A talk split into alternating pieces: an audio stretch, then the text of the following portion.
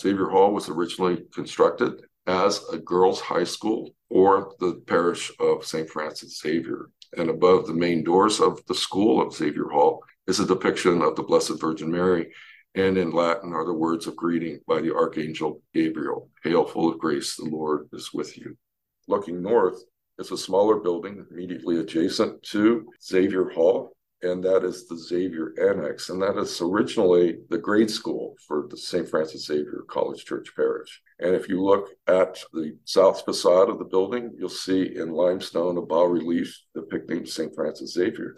And interestingly enough, above the image of St. Francis Xavier is a wooden sailing ship, which is meant to remind us that he was the great pilgrim who went on a journey across the seas to spread the gospel.